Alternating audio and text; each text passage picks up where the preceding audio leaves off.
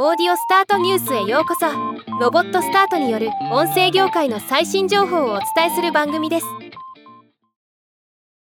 先日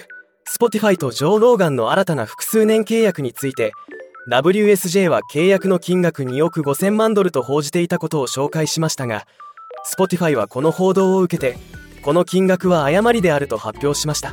今日はこのニュースを紹介します。Spotify は今回の契約金額については明らかにしていませんが WSJ の報道で言及された契約の推定額2億5000万ドルは誤りであると語ったそうです。また Spotify はジョー・ローガンのポッドキャストが Spotify 限定になって以来プラットフォームでのポッドキャスト全体の消費量は232%増加したこと。またジョー・ローガンのポッドキャストの2023年収益は2021年と比較して80%増加したこと。そして彼の番組のゲスト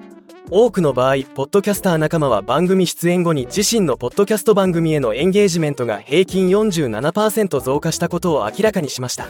世界一のポッドキャスト番組。さすがにあらゆる数値が凄まじいですね。ではまた。